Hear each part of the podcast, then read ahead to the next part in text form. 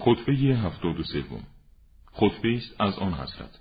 این سخن را درباره مروان ابن حکم در بسته فرموده است.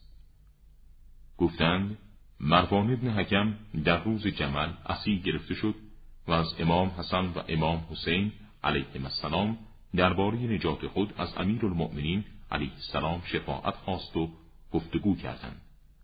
آن حضرت رهایی ساخت آن دو امام و امیر المؤمنین علی علیه السلام عرض کردند یا امیر المؤمنین اجازه میفرمایید مروان با شما بیعت کند.